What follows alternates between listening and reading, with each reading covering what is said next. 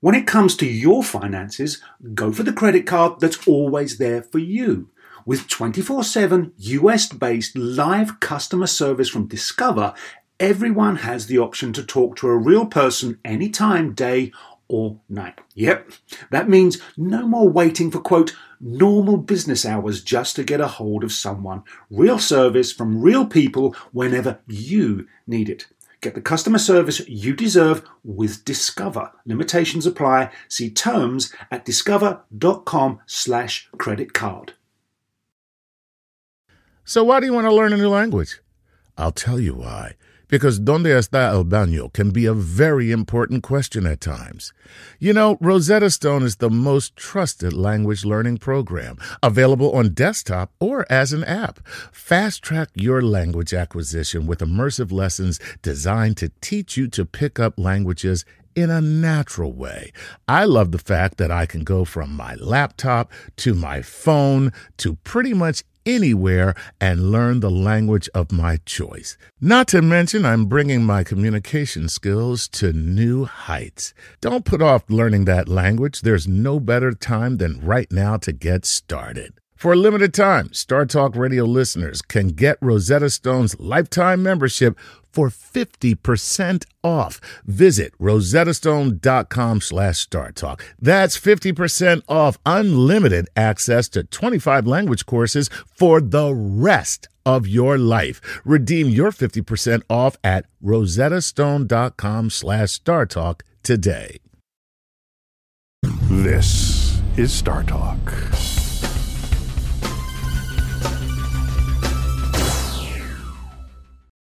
Welcome to Star Talk All Stars Live at the New York Comic Con.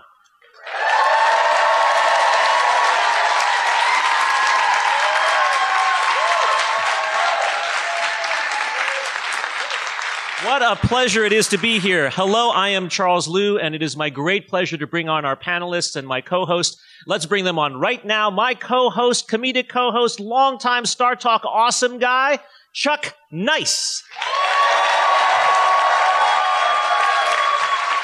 Buddy. Hey, everybody. Now, Chuck, we've done a lot of Star Talk together, and it's been such a great pleasure all the time. Yes. And these folks need to know that as a, much a comedian and a celebrity and a star as this guy is, he also seriously knows his sci-fi. That would be a lie. And- no, I am a fan. I I, pro- I don't consider myself an aficionado. I consider myself a fan and a true fan, and uh, I just love that uh, society has finally caught up to my nerdiness because I had to hide it for so long. That's right. That's right. I, you know, I'll never forget uh, when Star Trek Next Generation uh, came out. I was so excited about a new Star Trek, and I started having uh, Next Generation parties with my nerdy little friends at my house. And so uh, I was at a bar bartending, and uh, uh, a friend of mine who was coming to the party was at the. bar. He goes, "Dude, I'll see you at the Star Trek party." And everybody at the bar was like, "What the fuck?" family show, family show. Yes. Okay, we have two wonderful guests on this episode, and let me introduce the first one, who happens also to be my colleague, a fellow astrophysicist, astrophysics professor at the College of Staten Island, the City University of New York. Please welcome Emily Rice.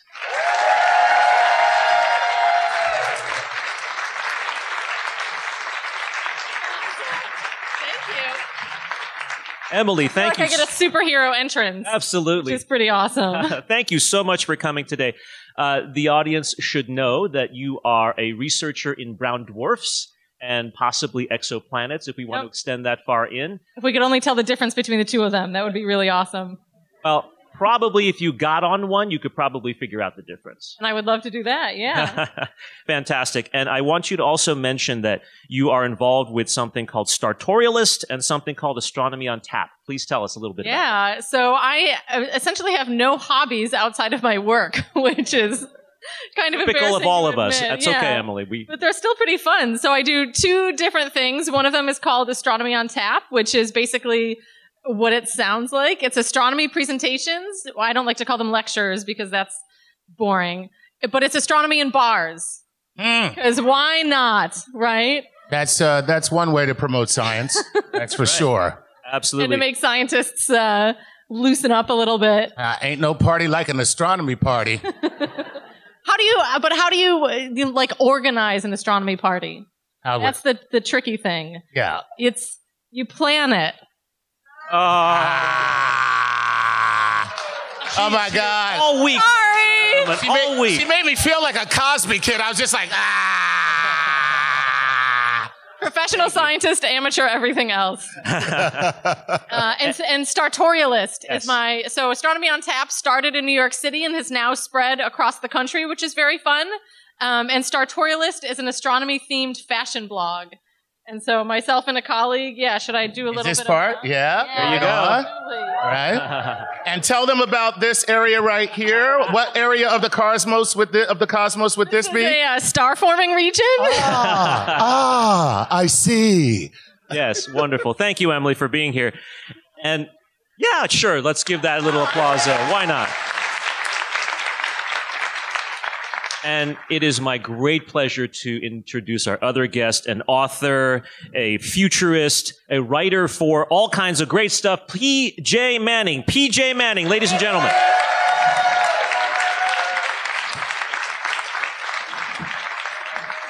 Now, for those of you who remember Hercules, the Legendary Journeys, and Xena, the Warrior Princess, Woo! Yep. Now, you guest spotted as Gabrielle once or twice, is that right? Uh, no, no, no, but I was a member of the gladiatorial audience that really wanted Hercules to die. and your book, Revolution, which we will waive here, has just been nominated for the Philip K. Dick Awards for 2016. Congratulations. Thank you. Thank you very much. Now, uh, as many of you in the audience know, Philip K. Dick was uh, a revolutionary, groundbreaking sci fi author who wrote all kinds of things that have made it to the present day in different formats. For example, his short story, Do Androids Dream of Electric Sheep, became Blade Runner. That's right.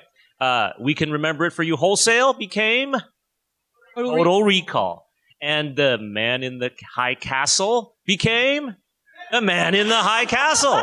That's right. You know there was going to be a Wonderful. quiz. That's it. No, pop quiz. That's what I love about Chuck Liu. Everywhere you go, it's a pop quiz. I'm sorry, astronomy professors, we have a hard time not giving pop quizzes. but nevertheless, PJ, tell us about this book and why it fits in so well with that tradition of sci fi that Phil Dick really pioneered and brought for us today. Well, this is a near term techno thriller. So it's science fiction in the sense that I use real science to see what's happening with the future of brain computer interfaces and other kinds of brain technologies. As you know, Philip K. Dick was all about reality. And I play a lot in my book with if we start messing around with different ways of perception, if we start connecting ourselves directly to the internet, if we start altering our minds so that we can think smarter, faster, quote unquote, better. What if we don't forget? What will that do to us? So, because I deal a lot in the trippiness of the protagonist experiencing these things, I think that's kind of why the Phil K. Dick people were interested in the book because no one was trippier than Mr. Dick. 100% true. And tell us about Humanity Plus, of which you were the chairman, board of directors. Is that right? I was I was on the board and the chair. Mhm. Um, Humanity Plus is an organization, umbrella organization that hopes to promote ideas of transhumanism. So the idea that humans, we're not the last step in evolution. I know I'm speaking to the choir in this kind of room. Um, and looking forward to what are the ethical implications? What do we need to worry about? What are, can we look forward to? What's actually possible? What's in research right now? And it's a place for people to discuss the ideas that come around the next step of humanity. And that's what I write about is what the next step of humanity is. It makes total sense to all of us here at New York Comic Con, right? Uh, the next step of humanity. We could go the biological route, say X Men, for example, mutants Mhm. and so on, Mutants, mutants, Mhm. or we could go the technology route, which is Cyborgs. going for. Oh yes. Uh, okay. And it'll be both. It will be both. Mutant cyborgs. oh my God. Wow. Yeah, what would happen if you took Cyborg from the Titans and mixed him with, say, Magneto of the X Men? He would, Uh, like, he would- stuck to the wall. Yeah, he would never go anywhere. I can't move. I can't. Just- yeah. Let us I know. am paralyzed. All right, but you know this is a very interesting point, and we'll we'll bring up AI right now because, as you say, artificial intelligence may well represent a significant part of the next step of the evolution of humanity. Now, there's enhancing human intelligence in the form of AI, and then there's completely artificial intelligence, right? In the comics, uh, how many of you are familiar with the Kree Supreme Intelligence? Yeah, good guy, bad guy, maybe we'll see. But long ago, when this Kree Supreme Intelligence was created, was the idea that all the great minds of the Kree civilization, after they died, were sort of dumped into this vat and somehow like joined together to create a gigantic AI. All right, and this uh, AI, of course, has this weird shape in a vat. I don't know why they need a vat anymore, but it's still, it's still in a vat. Yeah, brain in a vat, Right. Kree in a vat. So the Kree, yeah, the Kree Supreme Intelligence is kind of a little crazy uh, and kind of dangerous and scary, and has more than once sought the destruction of Earth or different parts of it. Right. On the other hand, um, I think sometimes an AI of the Stephen Baxter, Arthur C. Clarke Time Odyssey series, where AIs are created and actually there is a huge one that basically sacrifices itself to save humanity on Earth. That's the kind I like. yeah, and, well, there's also WALL-E, right, the little tiny guy who Oh. saves who saves humanity. Also, Yeah. so there's both benevolent and uh, kind of evil, worried parts of things. Which one do you think we're going for, PJ? Both. yeah. Not hedging my bets either. Um, it really depends also on the kind of AI we're talking about. So, you know, we've got, we already live in a world of AI. Yes. Connect to the worldwide mind. We have, when you go on kayak.com, right? You're, you're using very narrow AI to find those flights. You're telling the AI what you want and it has a goal to find you the flights. AI, in theory, if you keep on giving it a goal that can't turn around and bite us in the butt, should be fine. What if you like getting bitten in the butt?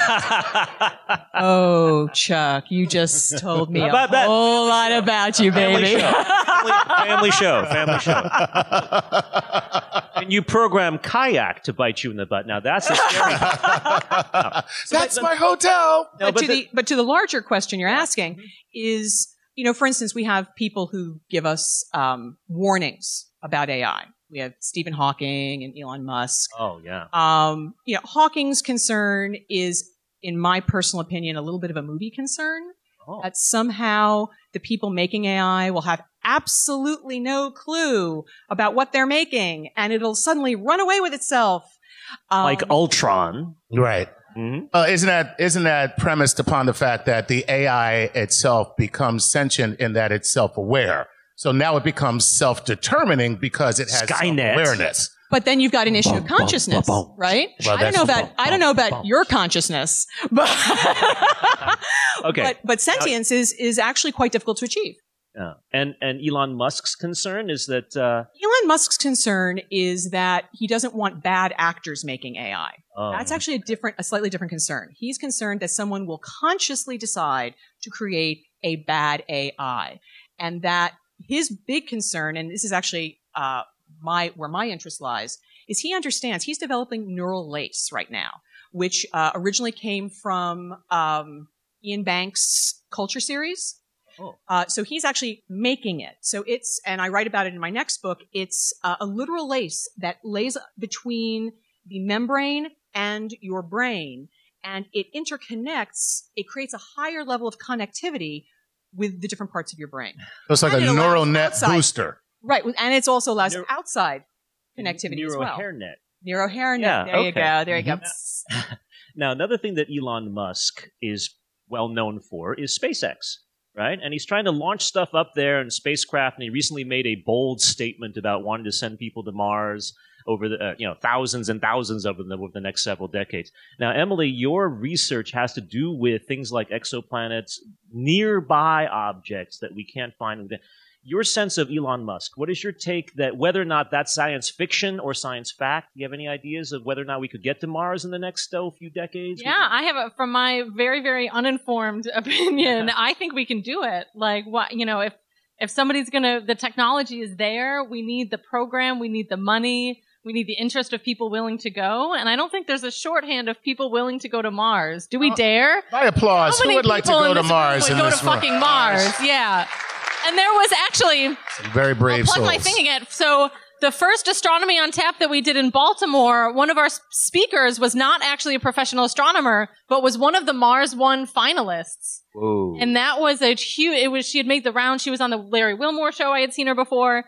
Um, and it was just fascinating to see her, like, you know, talk about her career, talk about her family, and then be like, I want to go die on another planet. Ah. And it, I, I thought it was a really admirable. We're all going to die here, right? Unless we Well, can do something about it. I'd, I'd rather We're working on. yeah. I'd rather live on a planet, another planet, than die on another planet. But speaking of other planets, of course, uh, because you're doing things that are dim and nearby and hard to find, obviously we're talking exoplanets, right? Yeah. And there was recent information that after 25 plus years of searching and possible detections that were borderline here and there, now uh, astronomers in Europe have now pretty certainly found some sort of planet orbiting the star closest to the sun. Tell us about that. Yeah. Oh, this is super exciting. So not only do we have some phenomenal places in the solar system that we should explore, but now I think we have the next place to go outside of the solar system. Cool. Has everybody heard about this planet? It's called Proxima b. Nice. So Proxima is actually the closest star to the sun. There's Alpha Centauri A and B, which are visible in the night sky if you're in the southern hemisphere, and then Proxima happens to be this much lower mass star that's um, just a, it's like orbiting the two others. The two other stars are more massive; they're more sun-like stars. And then Proxima b is orbiting them on a very, very wide orbit. And right now, it happens to be closer to Earth than those other two stars are. And that's like, even this is just mind blowing to me that, you know, 20 years ago or so, we only had an inkling that there was even planets around other stars. Now- Any kind of sci fi that involved that was Yeah. just, you know, maybe it's true, we think it's true, but we had no direct evidence. And now there's thousands of planets that we know about, and one of them is right next door. Now, is It's been there Proxima the whole time. is Proxima B based on your scientific evaluation of the data that's come in so far actually habitable? Because you know, news reports are suggesting, well, it might be Yeah. in the Goldilocks zone, not In the too hot, Goldilocks not zone. too cold, and whatever. But what's your There's, are there subtleties that aren't being expressed right now? there's a lot of stuff that goes into it. So I don't want to downplay anything because it is super duper incredibly exciting that we have a planet four light years away. Like this is something that we can talk to. All these other planets, you know, everybody always asks how far away they are. They're hundreds, thousands of light years away. Communication is even difficult. And so, you know, travel, don't even think about it. But this one is so close that there is a real possibility of, you know, communicating on some kind of normal time scale. It's the target for the star shot. Yeah. That's what it's called. The, the star shot of actually sending something to there within 10 years or something like that, a spacecraft there. Um, but so not only is it around not a star like the sun and a star that we don't understand very well, it's it's an M dwarf star, which is the the lowest mass type of star, very different from the sun. It's luckily the type of stars that I study, and we don't understand them at all. So I like that for job security. Wait a Nice. if not for anything else, they're They're like the teenagers of stars. a little bit, yeah. Yeah. Except that they also they they they never become not teenagers. Right. The frustration. Like Oh, then they're like the Chuck Nice of stars. they, they, it's a good thing and a bad thing because they they also like this the sun is going to explode in five billion years. It's got a really limited lifetime. Happy thoughts. Ah. But these stars, because they're so low mass, they last forever. Right. And so they're actually a great, like in sci-fi terms, they're a great way to think about developing a really complex civilization around another around another star because you don't have a time limit of the lifetime of that star. so, Uh. so Chuck, Yeah.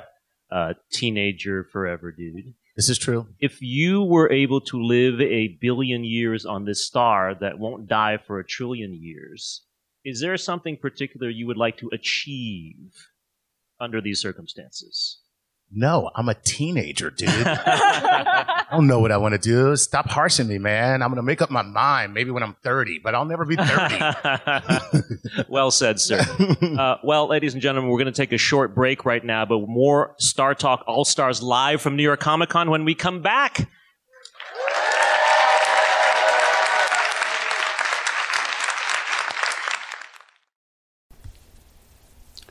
This podcast is supported by FedEx.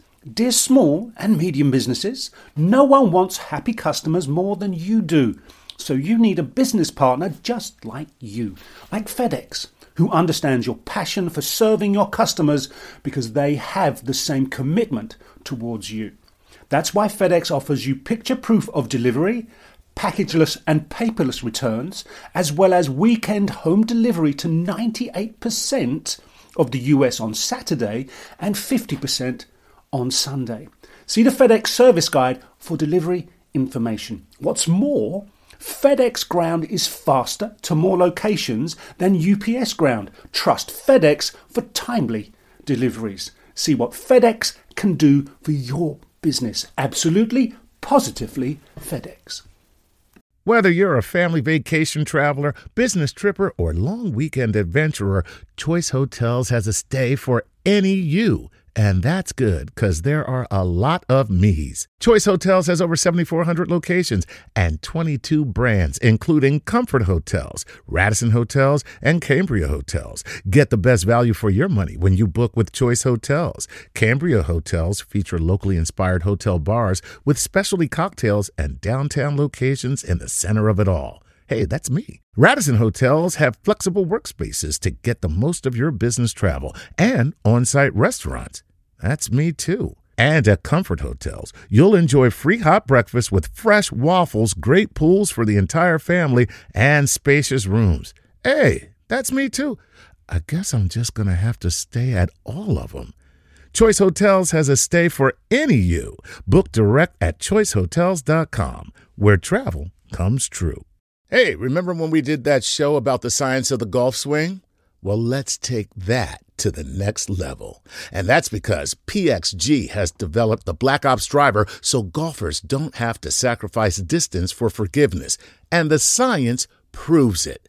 PXG Black Ops Driver is a breakthrough in driver technology. It's a complete and total victory in golf club engineering, unlike anything you've ever seen before.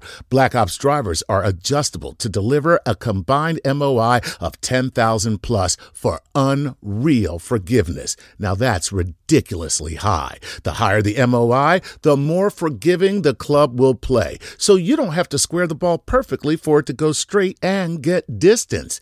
Add PXG's new advanced material face technology, and you get incredible ball speed that pushes the distance to the absolute limits.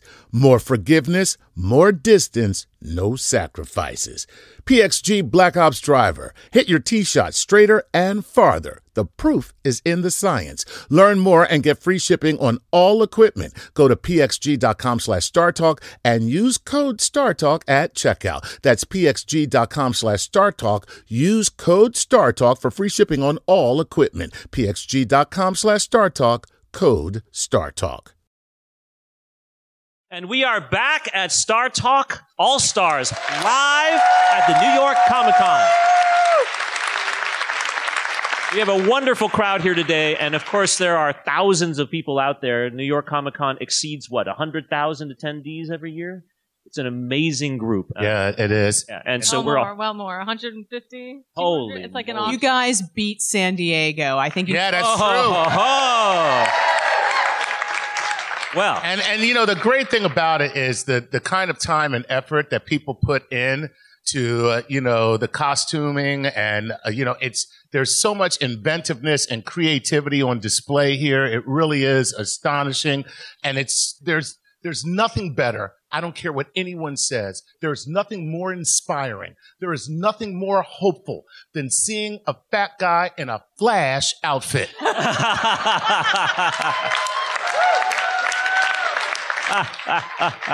That is awesome. Oh, well, uh, speaking of awesome, all right, Chuck Nice, Emily Rice, PJ Manney.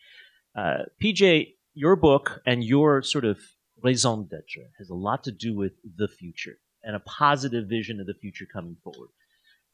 In the next few years, maybe 10, 15, 20 at most, uh, what do you see as one of the most promising and fascinating technological advances to benefit humanity that you will be watching with great interest?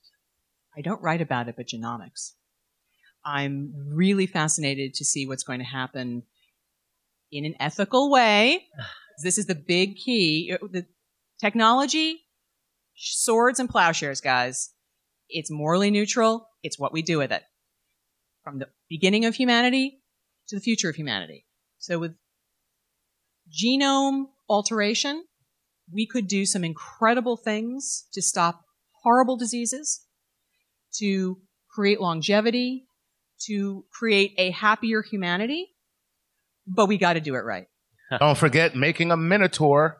I I think my favorite uh, comic version of genomic stuff are the Inhumans, right? Uh, the, the, they expose their children, their babies, to the Terrigen mists, and then they wind up with very unusual and interesting mutations. And it's only the royal family that gets it, but anybody else who wants it. And then over the decades, of course, people have messed with it a lot, right? And you mentioned this a little bit earlier the idea of pluses and minuses, right? And, and good actors and bad actors using genomics. Is there a, a particular fear you have for using genomics in a bad way? Is in, in the next 20 years, not like far, far future stuff, but that what could we really do bad aside from say creating a super germ that kills 99.9% of us and turns the rest of us into zombies when right. Aside aside from the classic sci-fi runaway bug or runaway anything scenario, I think it's the. Uh, I'm actually afraid of the homogenization of humanity. Um, I'm I'm afraid that people will think that there's a certain advantage that's preferable, that everyone will start to want that. I'm really interested in the therapeutic value right now. I want to see diseases go away as much as possible. Um, but when we start making the designer baby thing, while on one hand you could argue that it's a moral necessity to create children who will not have the problems of the past, you could also argue that you don't want them to be created in a way that just gets rid of our differences. Now, Emily, I, this might uh, resonate with you just a little bit because, as we all know, you have a, a star My own designer baby. which is great. Uh, and what I want to ask you, sort of the same question. Do you, first, let's let's go with PJ's idea first, and this idea of designer babies from a very personal point of view, as you're thinking about the next month or, or years to come, Yeah. and then sort of your idea of what may be a technological advance or some sort of scientific advance in the next few years that might really move us forward in a way that's uh, remarkable. I think looking at Comic Con, it's kind of hard to imagine that we could uh, ever homogenize humanity. I think this is like this is this is my first Comic Con, and oh, we have to give her a hand for that one. it is all right. just- it is amazing. I have never like this. You know, I tend to dress like this kind of normally because I of my fashion blog and stuff, and I have never felt so underdressed in my life. which is just amazing. And also, like the, yeah. What, what, what was the question? Technology. yes, technology and and chil- children right now, but then twenty years from now, Yeah. what what will your child, you know, be doing that we are, you know, like I can't work this. Here, fix it for me. I And- can't and- even and think Your child it. will be like, no, this is easy. Look, this is this is part of life. You know. I mean, okay, this is a little bit personal, but also like I would not be pregnant if I were born 30 years ago because I had IVF. Oh, Okay. And so that's like something that did not exist, was not readily accessible in my parents' generation. ah, And it's something like if you, you know, ask like a handful of women, you, if you're more likely to do it on the Upper East Side, but you know, if you ask the pregnant women, like one out of two were are pregnant using IVF. And so it's like it's actually a fairly commonplace thing, which is fantastic. And it's you know, it's not quite designer babies. I think it's very very ethical.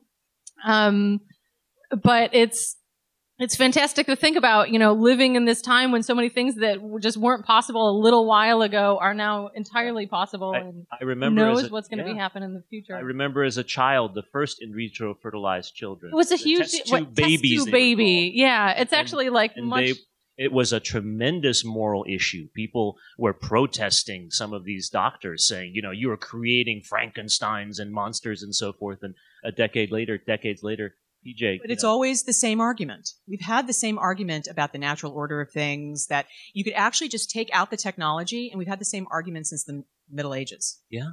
And you It's know, an excellent point. So- hmm So that, that's the thing that really matters now. Now, for me, I believe that in the next 10 to 20 years, the thing that we will appreciate the most is actually space travel. Uh, interstellar, no, absolutely not. Okay? Uh, that's just not happening. The Martian, though, yes. I believe that Andy Weir and his techno knowledge and so forth is right there. But for me, that opens up an interesting can of worms. Now, uh, PJ, as a, an author, and, and you understand this, you know, you, people like Andy Weir, they've got that technical knowledge that's showing sci-fi as it very likely will be in the next couple Correct. of years. But then there are the the greats like Ursula Le Guin. Uh, Ursula was all psycho stuff and really understanding what happens to people as you go forward. And then you have mixtures, people like Greg Bear. Uh, Moving Mars was one of uh, the seminal uh, sci-fi novels of my youth, uh, where you, you were talking about what happens if indeed people go colonize Mars, and and then they decide they go, don't want Mars in the solar system anymore. Know, and and what does that happen to society and so on? From your perspective, I mean, you can you see the same kind of psychological changes in humanity when we start going to the moon again and to Mars again on a regular basis? I think it's going to open up an enormous amount of possibility that we went to the moon and then we forgot about it. Yeah. And it was a, you know, we had other fish to fry and recessions. And Well, if we had problems, found but- gold on the moon, we Oh. would not have forgotten about it. But we have that now. We're going. We've got an asteroid space race. right mining now. asteroids. Uh-huh. Asteroid mining, and Yeah. that's actually going to happen, guys. Yes. That's, that's not just oh, I'm you know hypey articles and stuff. I have friends who are actually in the companies. They're developing the technologies. They're studying the asteroids, and that's going to happen. Mhm. Um, so I do think we're going to start sending, if not people, certainly a lot of stuff going out into space. wow. Very Uh, charismatic robots. wow. No joke. They're, they're I mean, they're how many people cried when when Philae died and Rosetta? You guys know about the Rosetta comet mission, Yeah. and Rosetta just crashed into the comet, and the Philae lander like kind of made it onto the comet, and that was heartbreaking Yes, because the True. Rosetta tweeted out, "It's been a pleasure, Yeah. folks." You know. couch yeah, yeah. It- character. yeah. We we put humanity in our machines, right? And and that's why, to me, when we explore the universe with robots, it counts. It really Absolutely does matter. counts. It counts. Um, Chuck, give Yes. me a technological advance that you see in the next ten to twenty years that you think will improve and revolutionize our lives. Well, in the next 10 to 20 years, I am uh, just like for you, I am looking forward to being able to get pregnant. Oh, whoa! That would be- yeah. Uh, why not? You know what I mean? I just want to be able to say, not without my baby. Uh, you and Sally Field. You and Sally. Very, very fun. yeah. No. Cut in line at the bathroom. I'm sorry if I cut anybody in line for the bathroom, but you have that to You look have that forward to look to. forward- No, I think that, um, quite frankly, uh, we're we're already on the precipice uh, with two things. Uh, so this this device right That's your tricorder? this is my tricorder. Thank you very much. And uh, it no longer flips like it used to You flip. mean like this Yeah. transporter? Oh my god! oh my god! I can't believe you have a flip phone. Do me a favor, just open that up and go Kirk to Enterprise. Kirk to Enterprise. Dude, that is stellar. So I believe that we are already on the pres- precipice of uh, some of the uh, most astounding technological advances that will actually stem from this right here, uh, combined with wearables.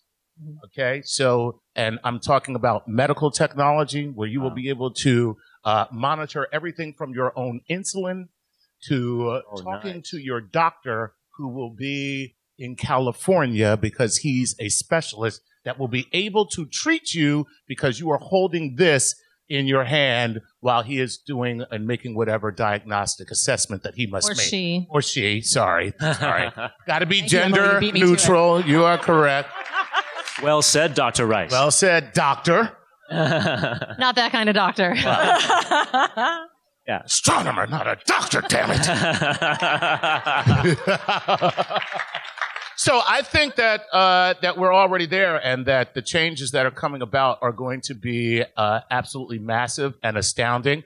And I also believe that we're going to have to change the way we run our world economy because, along with these advancements, we are going to see a shift, tectonic shift in economies and economies of scale. oh, And wow. if we do not get away from this mine, mine, gimme, gimme, gimme, got to get more type of society, we are going to screw ourselves royally. Amen. What I love about Comic Con is that when you bring the type of people who have this mentality that we have in this room together, we are looking beyond ourselves to a greater good and a greater future and in the hope of mankind. And that, my friend, as corny as it may sound, is going to be the foundation for our advancement going forward.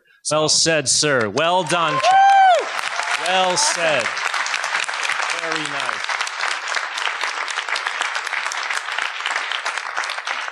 So it is now time for us to move to questions and answers. All of you who would like to ask a question about this wonderful panel on any topic, please come to the microphone. And we already have one right there. Go ahead. Yes, please. Hi. Uh, so my question is basically about uh, inequality and technologically uh, technological advancements. Aha. Um, so a lot of what you've talked about, uh, as we know, is only going to be available to the top whatever percent of people. So Yes. do you see this pushing the inequality gap to the point where we essentially kill off those who are at the lower end, or do you see technological advancements that appeal to the younger or the uh, I guess like the less equal like lower end spectrum? And then- PJ, this is obviously in your strike zone. there there are two schools of thought and they work simultaneously. And one thing you'll always hear from me is i often say both answers because the world is complex and we live in paradoxes and there is no easy answer okay? So the cell phone is actually a perfect example of a top down technology that now suffuses the entire globe. I remember when my dad had the brick in the 80s. Like it was this giant thing. And no one had, you know, and you were so excited to find somebody else you could actually talk to. And it was, it was ridiculous. Hello, mobile operator. Hey, But, right, right, exactly. guess what? I'm calling you with a cell phone. Yeah. Uh-huh. No, really. So this is a perfect example of a technology that did, it needed the early adopters to pay ridiculously high prices for it to eventually suffuse to a ubiquitous technological item. But when it comes to the stuff that goes inside of us and is considered medical technology, I think we're going to have a harder time because of how our economics of medicine work. And there are going to be things that you can only afford if you're very rich and medicine won't pay for yet, etc. So the possibility is there for an eventual ubiquity, but we have to fight for it. Um, if it's about human technologies. Uh, so that would be my answer is I do believe we're going to have to keep on top of our, our governments, our institutions, and make sure that these technologies are not only available for the very rich. Nerds of the world, unite! Amen. You can Thank say you, that for Captain pretty much anything. and, and now we have uh, Ash Ketchum, who's about to say something. No. No. Can someone can someone help with this mic? Yeah, can we Gravity, Gravity Falls. Falls. Uh, oh, yes, that's right. Neil on Gravity Falls. Gravity Falls. Was Neil. I on Gravity No, Falls? Neil was, wasn't he? Oh, Neil, Neil deGrasse Tyson? Yeah, yeah, yes, yeah. he sure was on Gravity So we've Falls. got to give him some kind of shout out, right? That's true. Star Talk All Stars with. Not, Ghost in the not, Shell. not Not gra- Pokemon. It's okay. Gravity Okay. Falls. Yep, We it's gotcha. all good. Sometimes it's hard because, you know, got to catch them all. All right. Your question, sir. Uh, pers- yes. Um, if there, or per se, if there were to be an exoplanet or a planet that sustained life that we could communicate with and travel to, what would be the next step? Like after we Oh. got there, what would we do next? Like after we've found this planet that we can communicate with, and that there's definitely life on, what would Ah. be the next step? Oh, Let's say we found nice. Earth 2, right? Yeah, very How many of you remember the TV show Earth 2? Aired on Sunday nights at 7 p.m., right? On NBC. I liked it. It was great. A little kid called Ulysses. Yeah, it was lots. Uh, it, it- it eventually jumped the shark, but it was a cool idea for a few moments. Yeah. Emily, what do you think? What do we yeah. do next? So When do we let's. find it? uh, we're not there yet. It's a lot of things that you said, but I like that you said all of the things. We have to find one that's, or maybe we don't need to find one that's Earth-like, honestly, but we have to find one with life on it, and we have to find one we can communicate with. And once we do, that's a lot of big steps to take. But once we do, oh my god, it's going to be a game changer. Throw all of our money at it. Yeah. All of our money, all of our scientists. Seriously, there. I cannot think of a bigger seismic shift in our understanding of our place in the universe. We we and it's probably out there. That's the great thing. There are so many planets. There's such a diversity of life on Earth. Th- There's just so many planets out there that there has to be life somewhere. Mm-hmm. But finding that and finding it at the same time as we are, the universe is 13.7 billion years old. We've only been here for, you know, a flicker, 10, 10 years, 100 years that we've been able to communicate. And, and space is also a problem. We have to find something close by enough that we can communicate at the speed of light at a regular, at a, at a decent amount of time, you know, four years, 10 years, back and forth for each message. And after that, just throw everything at it. If we do find something that close and that communicable, go for it. Everything. But think first, be we have really to make sure they're nothing like the Borg. I don't know about that, Chuck. I actually think, you know, if you're a Borg, you're pretty happy. Your existence as you know it is come. come Am I am I allowed? Am I permitted to say two things? okay. Um, well, you know, look, Comment we, we've question. got Mortal Kombat, Booster Gold, Esquire of Gothos, Spider Woman. Uh, go ahead, go ahead, go ahead, real quick. I uh, I wanted to mention um, space elevators or what should I call it? I can't think of the name. Um, The technology of space elevators. yeah, the technology of the uh those large like what? Not superstructures. Uh huh. There's been talk of creating something uh, involving like a tether. Oh yeah. and a that is thing a, isn't that a that- space Let's elevator? talk about that. Like, yeah, right? The, the that is Uh, a space elevator where you space elevator Yeah. and a tether. we have the yes. station above. Uh, but go ahead. Right, like um Yeah. a mechanism that allows easier travel into space. I, I Uh, believe I believe that a space elevator is about 50 years away. And the reason I say that is because you can't make something that's 22,000 miles long that can get all the way up into what is essentially geostationary orbit around the Earth and have it not break mm. ever.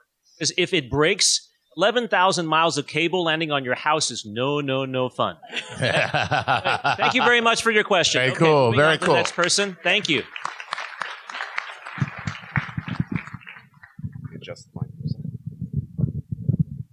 You know, maybe 20 years from now, we'll have microphone stands that just come Yeah, up and yeah, down. Automatically. So actually, going off the uh, space elevator question, yeah. um, which brings me to Kim Stanley Robinson's Mars Oh. trilogy. Wonderful stuff. So I was wondering, do you think it would be possible to have an engineered ecology for terraforming that would actually be robust enough to be self-sustaining? Interesting. Terraforming. Emily, I Hmm. think I think you're the one who can think about environments most effectively. I know that uh, there are Martian uh, thinkers who suggest that a thousand years would be a reasonable time length to Mhm. uh, ecoform or, or terraform Mars. But uh, do you have any insight on whether or not it would be faster? And then, Well, I mean, course, we've got one example of how quickly we're terraforming something, although it's the it's kind of Oh, yeah, anti-terraforming, uh, yeah. right? So it can happen pretty quickly, and I think like you know we've got to understand the one that we're on and what we're doing with it, and be be honest about what's happening and what's causing. I think that you know the scientists know, and for some reason we don't want to believe that it's that it's something that we're we, we've done ourselves or that it's as catastrophic as it actually is, and it's pretty damn bad.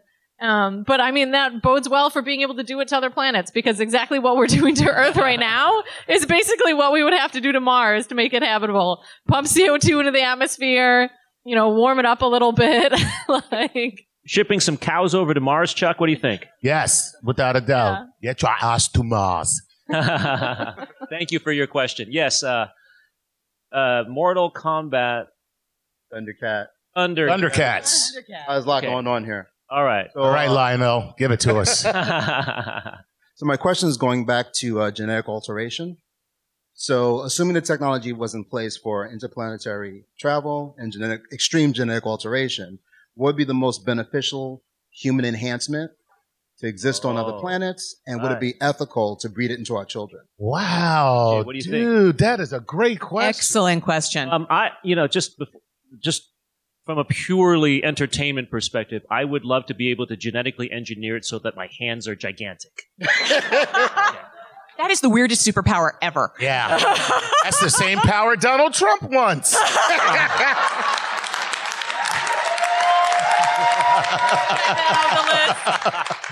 Please. Can I take a guess? I want to guess, and knowing nothing about, I am absolutely like even this stuff is a mystery to me still. But I want to guess that our biggest weakness is psychological. Oh. Oh, I wasn't going to go there. I was Yeah. Okay. I was uh, going to say, tell that to radiation. Thank you, Chuck. You took the wind right out of my sails. So, PJ, you think? Uh, radiation is definitely going to be a big issue. Um, uh, we already have a slight radiation issue when we're still within the Earth's, you know, we're in, in uh, orbit and we're still within the Earth's uh, gravitational pull and our, our protective. Um, some, somebody's actually a, Yeah. an astrophysicist. But, Uh, uh, but Atmosphere from the atmosphere, right? Yeah. So you're saying that that when we're we going to Mars, we don't have that protection. There's no ozone. There's nothing, and I do worry about uh, DNA de- degradation. So let's genetically send enough people, yeah, it's still random, right? So it's like, like you know, even flying, like going a little bit higher in the atmosphere, you get more Exposure um, to high radiation. energy, but it's- yeah, high energy we're radiation, and like, so you're more likely to have of- genetic mutations. Yeah, Yes. yeah, we're talking factors. But, but our astronauts like haven't, you know, the astronauts that have gone to the moon like haven't died of cancer. So far, so good. the Yes. part. They like Not- they're not there long three enough. We're talking about days. Mars. Yeah, if we're talking, you know, eight, eight months, sixteen months. So, so, we'll let's have to gen- watch. There's like genetic studies like of the Kelly astronauts, Right, exactly. twin studies, that are yeah. that are being Right. done and things like that So- to see what the long term effects are. So let's engineer like a space rat that is completely resistant to radiation poisoning, and then splice those genes into us, and then turn us into that. Right, and be out there and all good. Okay. Just a thought. I'm actually not worried about the psychological issues as much because when we look at the history of humanity and we see how many people have moved so far, so long in small groups, we're actually by nature as a species wanderers. So I think we're going to do pretty fine as we get, yeah, there's going to be tensions, there are going to be issues and etc. And you want the people who are best suited to overcome those issues but I do believe that we it's much more going to be medical issues because we also have um, It's very reassuring, actually. I've never thought about it that way. I Yeah, like, I um, like that kind of longer term perspective. Okay, let let's get some more questions in. Thank you so much Next for question. your question. Thank you. Yeah, very nice. Hello, I'm John, and I have a question for Chuck specifically. Oh, Ah, okay. So I've been listening to your entertainment comedy in various ways for a long time since you were on the radio chick back when 92.3 was free FM. Yes, sir. Oh. You you go way back, and So since we're on the topic of change today, uh, I wanted to know what what kind of meaning did comedy have in your life back then? How has it changed now that you've kind of moved into the nerd sphere? And where do you think it's going to be five years from now, ten years? um, uh, to be honest, so I was always in the nerd sphere. I was just closeted. Ah, Welcome. Yeah. It's nice to have you. It's just like I'm out and proud now. uh, and working with Dr. Tyson has, you know, uh, allowed that to pretty much manifest itself. Um, but no, comedy and comedians always, it always stems from one thing, and that is the deeper thought. So, how do I find a different perspective? And that's how you write and present comedy. It's always about everyone looks at things this way. How do I switch the, the, the view so that I can find humor in it? And, you know, and that I don't think will change ever, to be honest. I don't care how old I get. And by the way, I'm 22. Thank you for your question. Wonderful. All right. Yes. First off, thank you for correctly identifying me. hey, Booster Gold, the man. Uh, secondly, my question is regarding um, AI and robotic ethics and robopsychology, and what do you see in the future for that? Because even with the relatively rudimentary AIs we have today, we are witnessing emergent behaviors that could not have been predicted by simply sifting through the line of code. You have Twitter bots that accidentally become Nazis. Oh, That's a, that was a great example. You know, I- I- if if you're not familiar with it, this was the Microsoft uh, bot that they chat bot that they created, and they Oh, put it on Twitter, and they wanted her to learn. And what she learned was to be an absolute neo-Nazi, Yeah. a sexist, racist, everything horror show. So uh, they quickly pulled it, but it was it was extraordinary to watch in virtually no time. Um, so yes, I mean, this was actually a perfect example of an experiment where they went, "Ooh, wow, okay, with, that's not the direction to go in." Um, there, there's so many different directions right now in terms of if you isolate the AI from the robotics, in terms of people who are trying to engineer. Let me figure out what human consciousness is, and then I can try to figure out AI. Then there are people who are just trying to figure out just natural language. So they, the Turing test is enough for them, i- as long as it can chat, and you, they're they're good with that.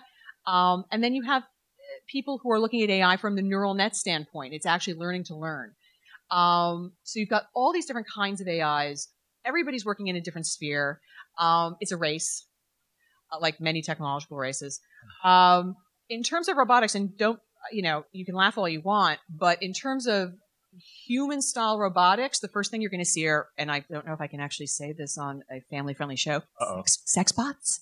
Yeah. So Gee, no one's ever thought of that before. Yeah, well, uh, but but you know, there's a reason why that industry leads in technologies Oh as my the, the wedge uh, into technologies. So I think we're You going to see a lot of very. Oh my gosh. Uh, so I think we're going to see um, the the humanoid, the android. That's where we're going to start with androids, um, and then it, it, then they'll become more and more useful. I mean, there's got to be a demand for something, right? Like we did. The reason we went to the moon was because we wanted to beat the Russians there. Yeah. Like the reason we're going to develop AI is because we want to have sex with things. Like, right? Perfect sense. In a perfect sense. Like as long as something good comes out of it, Yeah. let's go back to the moon. By the way, I'm getting with that. it, that is such an awesome outfit that you could leave here and go to any disco in New York City. they would lift the rope for you. All right. Thank you very much for your All question. credit to Blue Beetle for Uh, the costume. Ah. Chuck, we only have eight Now, minutes. Chuck, we have eight minutes. Yeah, we are running low on time. This is what I need to do. Okay, I want to get to as many questions as possible. We have to do at least one closeout of the show right now, and so we'll do that. And then if all you all do need to go elsewhere because there are a lot of amazing things going on, don't feel like sad that you have to go. Uh, but then we're going to try to answer as many questions as possible for one one fifteen when we actually are, are kicked out. And if I may, right afterwards, I'm going to go out front here in the area, and anybody for Star Talk All Access, I'm going to be filming questions for uh, Dr. Tyson. So if you want to ask a question, and then it will be played directly on the air. And so if you have a question that you he won't, I won't answer it. Okay, just let you know. So so we're going to do uh, show outro number one right now, but then stay if you want, go if you need, and then we will do more questions till the very last moment, and then do show outro number two. Okay, are we ready to do show outro number one? This has been an amazing, fun time for us. Chuck Nice, thank you so much for being the co-host as always. Wonderful to work with you. Thank you, sir. Uh-huh. Uh Dr. Emily Rice, my colleague, my friend. Thank you so much for bringing us the science of the sci-fi. Thank you so much. Thanks for having me. And PJ, thank you so much as always. Make sure you get this book, PJ Manney, Revolution, nominated for the Philip K. Dick 2016 award. Thank you so much for bringing all your knowledge. Thank you so much. This Ladies is and gentlemen, awesome, this has guys. been Star Talk All Stars live at New York Comic Con. I'm Charles Liu. Thank you so much for being part of all of this wonderful fun. Enjoy the universe, everyone. See you later. Thank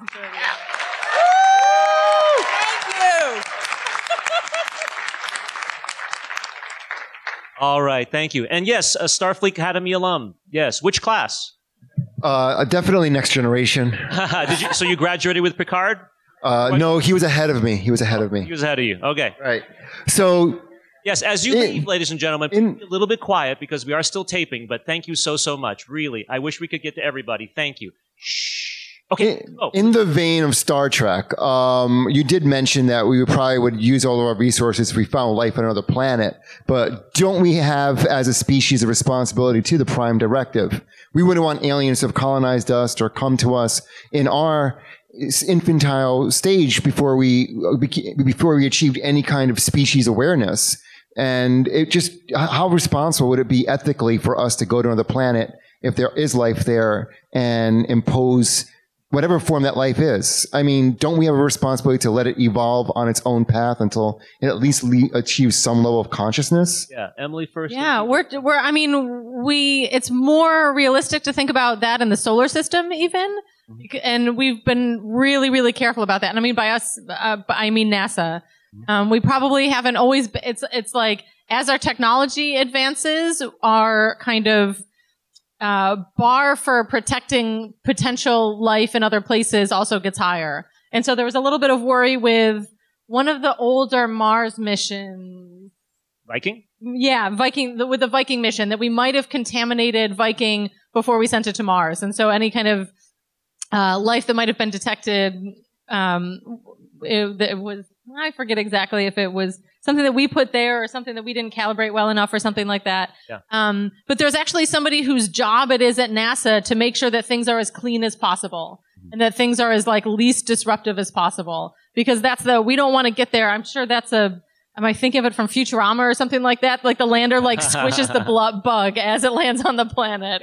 And it's like, that's exactly what we don't want to do. And we also have to kind of keep an open mind for what life is. That's also the fantastic thing is that, you know, we, we can talk about life as we know it, which is one thing. And we can also talk about we don't even know what life potentially means. And mm-hmm. so keeping our, our minds and our instruments open to detect something that might be living in a sense that's totally different from the way we live, I think is really important to, to keep track of. And it's, it's an ethical responsibility. Yeah. Excellent. Thank you for your Our own prime directive. That's basically it. We got to adhere to it. right.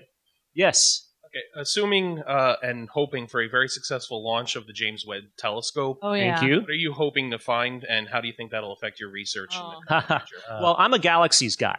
So for me, the James Webb Space Telescope, which is the successor intellectually to the Hubble Space Telescope, hopefully be launched in just a year or two. Hmm. Yeah. October 2018. Mark your calendars. Mark it on your calendars. I'm going on sabbatical that month. the James Webb Space Telescope will really allow us to look at the origins of galaxies the way they are. As many of you know, Sun is just one star amongst hundreds of billions within our own Milky Way galaxy, and yet there are billions of galaxies out in the universe too. So I'm looking at cosmological origins, our understanding of where our really big neighborhood came from to the present day. These are things that have never been seen before and will not be seeable with anything less powerful than the James Webb Space Telescope. And I'm kind of interested in the other scales because the, with the James Webb Space Telescope, we'll be able to study the atmospheres of extrasolar planets much more than we ever have been mm-hmm. do before. Like, I, so we know about these thousands of planets, but for the vast majority of them, we're making very, very simple measurements, either just mass and then even a lower limit on mass or just a radius. And so if we, if we're lucky enough to have both, we might be able to get a bulk density from basic physics. Um, but we know nothing about its atmosphere. We might be able to get a little bit of composition from that bulk density, but the atmosphere is the important thing. I mean, think about the difference between Earth and Venus. They're very similar in terms of mass, very similar in terms of radius, hugely different in terms of atmosphere. But with the James Webb Space Telescope, we'll be able to, to directly detect some exoplanet atmospheres. Still a very small number, but it's a huge step forward in our understanding of where to potentially search for life on other planets. Wonderful. Good question. Yes. Uh, all we are out of time. But all of you who are lined up for questions, I will not leave. I'll come out here. We'll happy to answer questions as you come out. Okay. Thank you so much. Let's do the second outro. We are done for today. Thank you very much, ladies and gentlemen. My co-host Chuck Nice. Yes. My colleague Dr. Emily Rice. Our friend and new PJ Manney. This has been Star Talk live at New York Comic Con. Star Talk All Stars live at the New York Comic Con. Thank you all so much for coming here. Enjoy the universe, everyone. This is Star Talk.